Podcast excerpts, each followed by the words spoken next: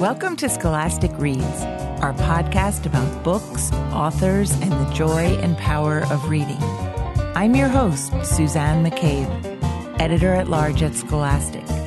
Thank you for joining us.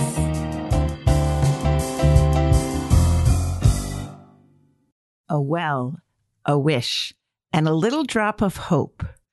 This week, we're talking with debut novelist Keith Calabrese.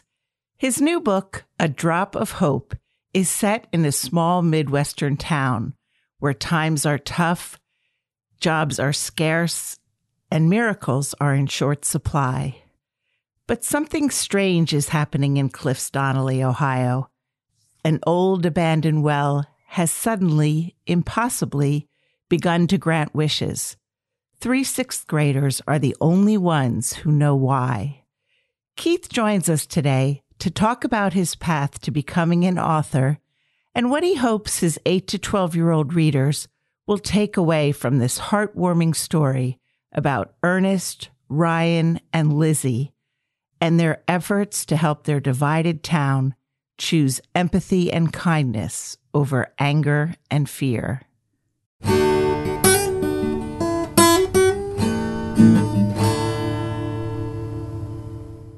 Welcome to the program. Hi, thank you for having me. We are delighted that you are here. Congratulations on your debut novel. Oh, thank you. Yeah, it's it's very exciting.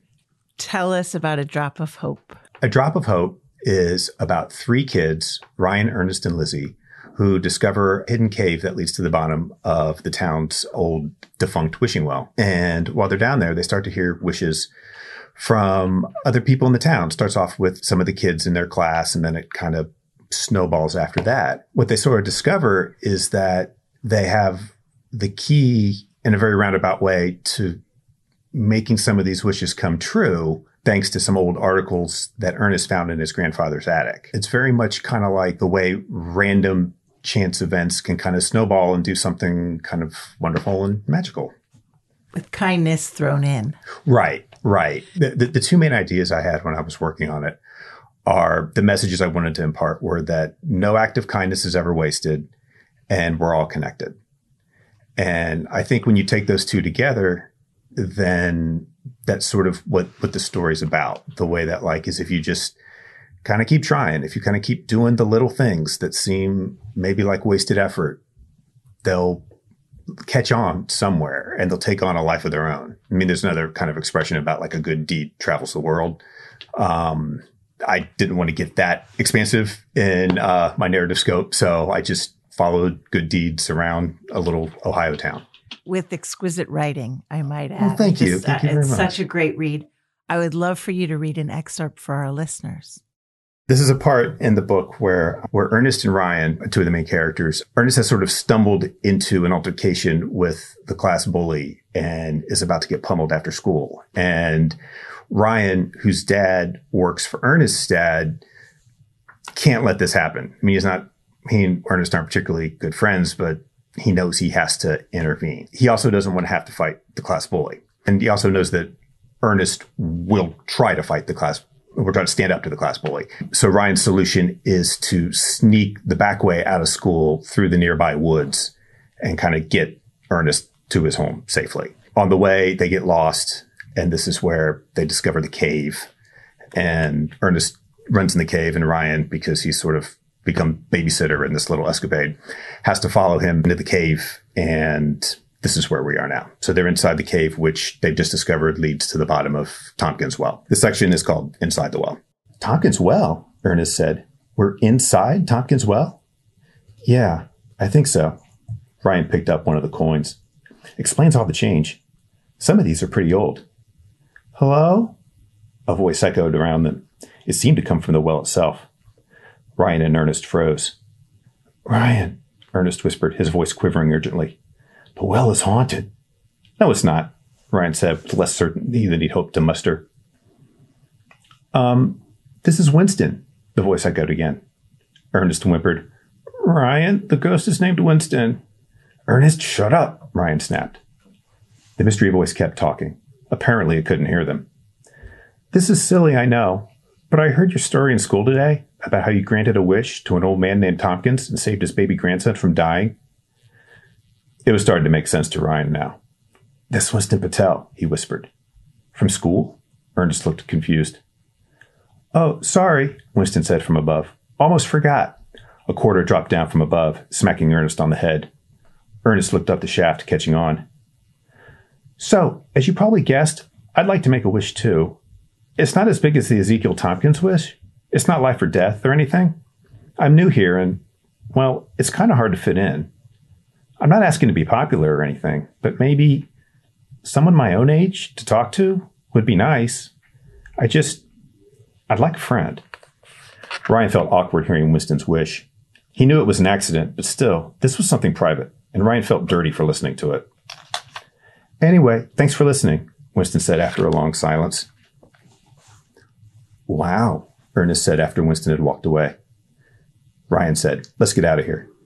I never realized Winston felt that way, said Ernest as they inched back through the tunnel. Seriously? Ryan scoffed. Kid buries his head in his sketchbook every day at lunch, never talks to anyone, barely looks up. Ryan started leading them up the trail. I know, said Ernest, but at least now we can do something about it. Do? What are we going to do? Well, we can, you know, befriend him. Befriend him? Yeah, become his friend. Ryan shook his head. It doesn't work like that. It could. Yeah, how? We just go up to him and say, Hi, Winston, let's be friends. Ernest started to answer, but Ryan plowed ahead. And what's this we you keep talking about? I mean, we aren't even friends. I, I know. You don't, Ryan started, then stopped. How do you even go about explaining the world to someone like Ernest? What happens if you discover you don't like him or he doesn't like you? Doesn't mean we, I, shouldn't try, like you tried this afternoon with Tommy. Ryan marched ahead up the trail, with Ernest following quietly behind. The path snaked along, switchbacking several times, and Ryan was sure they would wind up completely lost and stuck in the woods for the night. This is what you get for trying to help people, he thought. Ryan had always pegged Ernest as a sheltered, naive rich kid, but now he realized it was way worse than that. Ernest Wilmette wasn't just rich, sheltered, and naive. Ernest was a dreamer. And dreamers, Ryan was discovering, are really exhausting people. it's great. Thank you, Keith. Now, it's interesting in the town. This is a small Midwestern town. They've fallen on hard times. Everyone is alone in their own way. They're all trying to fit in. But Ernest and his family play a unique role in the town. Could you talk about that a little bit? Ernest's family owns a tool and die stamping company that's been in the town for a few generations. It's kind of one of the bedrocks of the town. It's facing hard times itself. And Ernest's dad wants to keep the factory open. He wants to stay in town, but it's he's having a harder and harder time keeping the company afloat and he's resisting the urge to sell or to move overseas for cheaper labor. So his dad is, is faced kind of like with an adult version of what Ernest is faced with, which is how how far do you put yourself out there? How far do you risk for the betterment of everyone? That's what he's struggling with while at the same time while Ernest is trying to figure out his own young kid ways of helping out.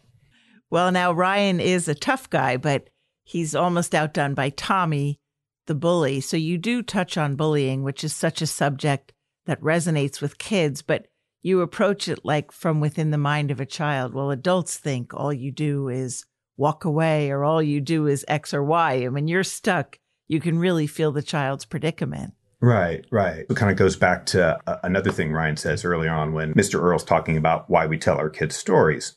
Mr. Earl is the wonderful teacher, the favorite, very colorful teacher. yeah, yeah, he's great. Makes the observation that parents like to tell kids stories that make the adults feel better. We like to tell them that the world is a way that makes us feel better as parents, but doesn't always prepare the kids for the real truth out there, and which is which is very much like just walk away or you know, they're more scared than you are. There's another line there where it's yes. like, yeah, they may be more scared than I am, but they're not scared of me, which is all that really matters at the moment.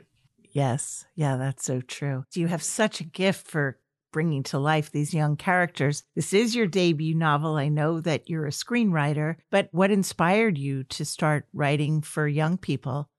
Well, I mean, I think it's always, I think it's kind of always been there in the back of my head. It's sort of stories kind of like nothing ever, it's never ever linear. It's always kind of circling around. I mean, a couple things. I mean, I, I had a very strong connection to my own childhood. Obviously, the, you know, this book is based on a town very similar to my own. Um, I was I was very lucky growing up. I had a good group of friends from different backgrounds, and you know, and honestly, there's something about my hometown. Just everyone's really good at telling stories, and honestly, like when I get together with with people I grew up with, I'm more the listener. Honestly, in a, a funny kind of accent, just sort of the way things work out. In my own family, I wound up being I was working, but I was also the stay at home dad. I could work out of the house, so I spent a lot of time with my own kids. So I'm studying them as I'm raising them. It just, I found myself thinking in terms more of, of stories for them. Also, at the same time, while I was reading with them, there's, there's something about raising kids. You learn a lot about children's literature. You learn what you like and what you don't. And I was lucky. I got to, I got to learn from some of the best while I was reading to them. And then I just, just kind of all fell into place. That's terrific. Well, here we're studying the debut novel so we would love to share with our listeners, many of whom or some of whom out there may be aspiring authors. Tell us about the journey from the manuscript or the idea in your head to seeing your book on a shelf. Oh my golly. You know, I think everybody arrives at their inspiration for a story kind of differently, but there's there's always one point where the idea you had won't go away.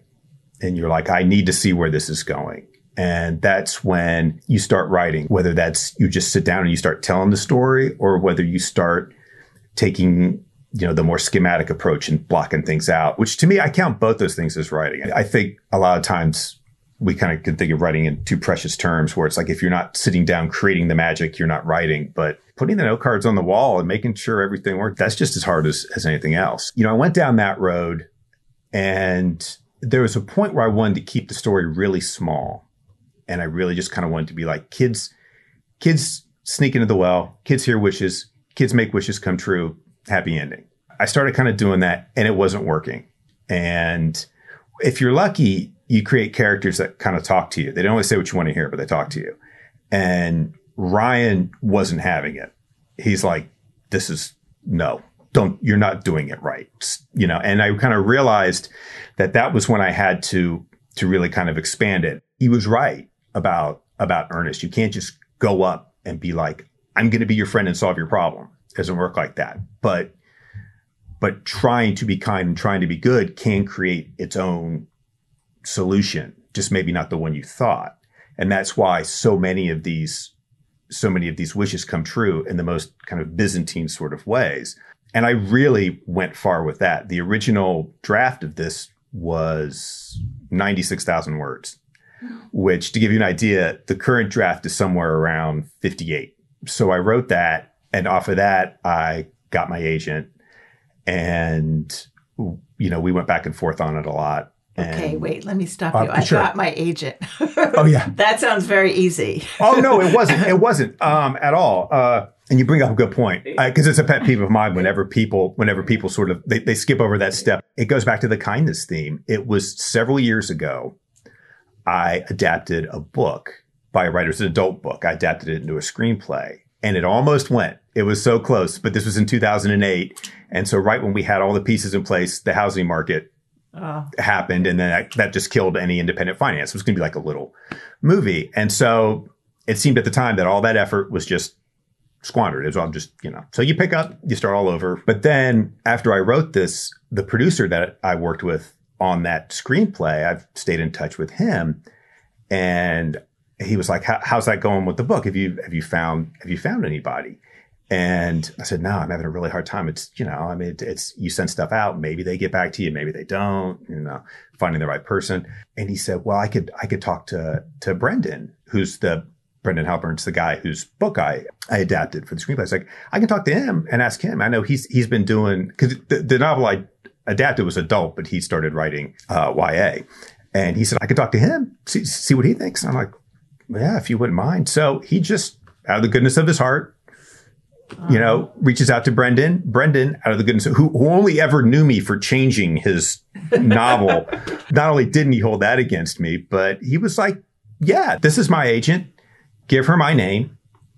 And, you know, I I did, and she responded. Yeah, it kind of goes like adapting that that book. It wasn't the linear answer, but you know, years pass, you keep at it, and in a roundabout way, that got me got me here. You had a drop of hope. I did. I did. what were some of the most, or what was something very surprising along the way? The big thing for me is how long it takes. You know, we watch movies and stuff. If it's ever about a writer, they finish the book and they type the end and then it's the next scene, it's in the bookstores. And, you know, some time passed, but you figured, oh, that was probably just, you know, a month. You just have to hit print, right? I was talking with my editor, Jenny, and it was like, yeah, we're looking at spring 2019. And I'm like, hey, that's great. But oh my golly, that's forever from now. Funny thing is, is that it is forever and it's excruciating to wait. But at the same time, it goes by in a blink of the eye at the same time. How did you feel when you first saw your first copy of the book? Kind of overwhelmed. There's a point, if you've ever had a dream that's going really well, you know, and it's and to the point where it's like you're having a very visceral response, you know, to the dream. Like, this is just, this is great. And and there's that there's that little moment where it's like where the rational part of your brain wakes up just enough to be like, this is this is too good to be true. You're you're not going to own a yacht. And then you you wake up. It kind of felt like that. I'm like, this is this is it. Oh. This is you know, this is decades you know, in the making in a lot of ways. And it felt so good that a part of me was like, oh, crud, now I'm going to wake up. And fortunately, I haven't yet. lovely, lovely analogy. What do you hope kids will take away from the book? I mean, you know, obviously, I hope they'll they'll enjoy the story. I hope they won't be able to put it down. I hope they'll laugh. What I hope is that I hope that I've touched on things that that kids may think about and may wonder if they're the only ones that think about this sort of stuff. You know, if they're the only ones that wonder about the world this way. With with these three characters, with Ryan, Ernest and Lizzie, they're they're three kids who have very different views of the world, but there's a lot of common ground there. Hopefully, the kids that will relate to each one of those specific kids, and with like Winston and Tommy as well. The hope is that you find the kid that you can relate to as that kid interacts with the other kids you maybe get a better understanding of kids that aren't like you. That's the beauty in that. I felt that each child had their own strengths and from the outside you know there was something glamorous about them but they had each had their own insecurities and things they were grappling with at home and at school. Right right. I think so much of everything kids and adults deal with can, can be summed up to what our fears are and how we deal with them. I mean, one of my favorite movies is Defending Your Life, which I don't know if you're familiar with that one at all, but it's, it's this vision of the afterlife where, where you're judged not so much on, on good or bad, but how well you've, you've addressed your fears in life, like how well you've stood up right. to the things you're afraid of. And obviously I don't really, you know, I doubt whatever afterlife there is is like that. But it's a pretty good way to live your life. Like if you really are sort of measuring what you do and who you are based on how well you're confronting your fears, you'll you'll get it right pretty much all the time. One last question. I wondered what your young critics at home think of the book. Have they read it? you know what? They haven't. It's funny. It's it's it is. Is it's I think I'm close with my kids, obviously. But I think there's something, you know, they've known me just as I mean, they knew I wrote and they figured I'm probably pretty good at it because my wife hasn't left me. But, you know, but they've never, that's never been a part of who I really am to them in terms of, you know, as, as a job. And I think, I don't know. My guess is that they'll probably pick it up down the road. So to your children, your dad. Yeah. And to us, you're a dazzling debut novelist. Thank you so much for joining us. Oh, well, thank you. Thank you so much for having me. Such a pleasure. Thanks so much again to Keith Calabrese for joining me today. And thank you for listening. To learn more about A Drop of Hope, check the show notes or go to scholasticreads.com. Special thanks to producer Emily Morrow associate producer Mackenzie Cutruzzula, sound engineer Daniel Jordan, and music composer Lucas Elliot Eberl. I am Suzanne McCabe. We look forward to sharing more scholastic reads next time.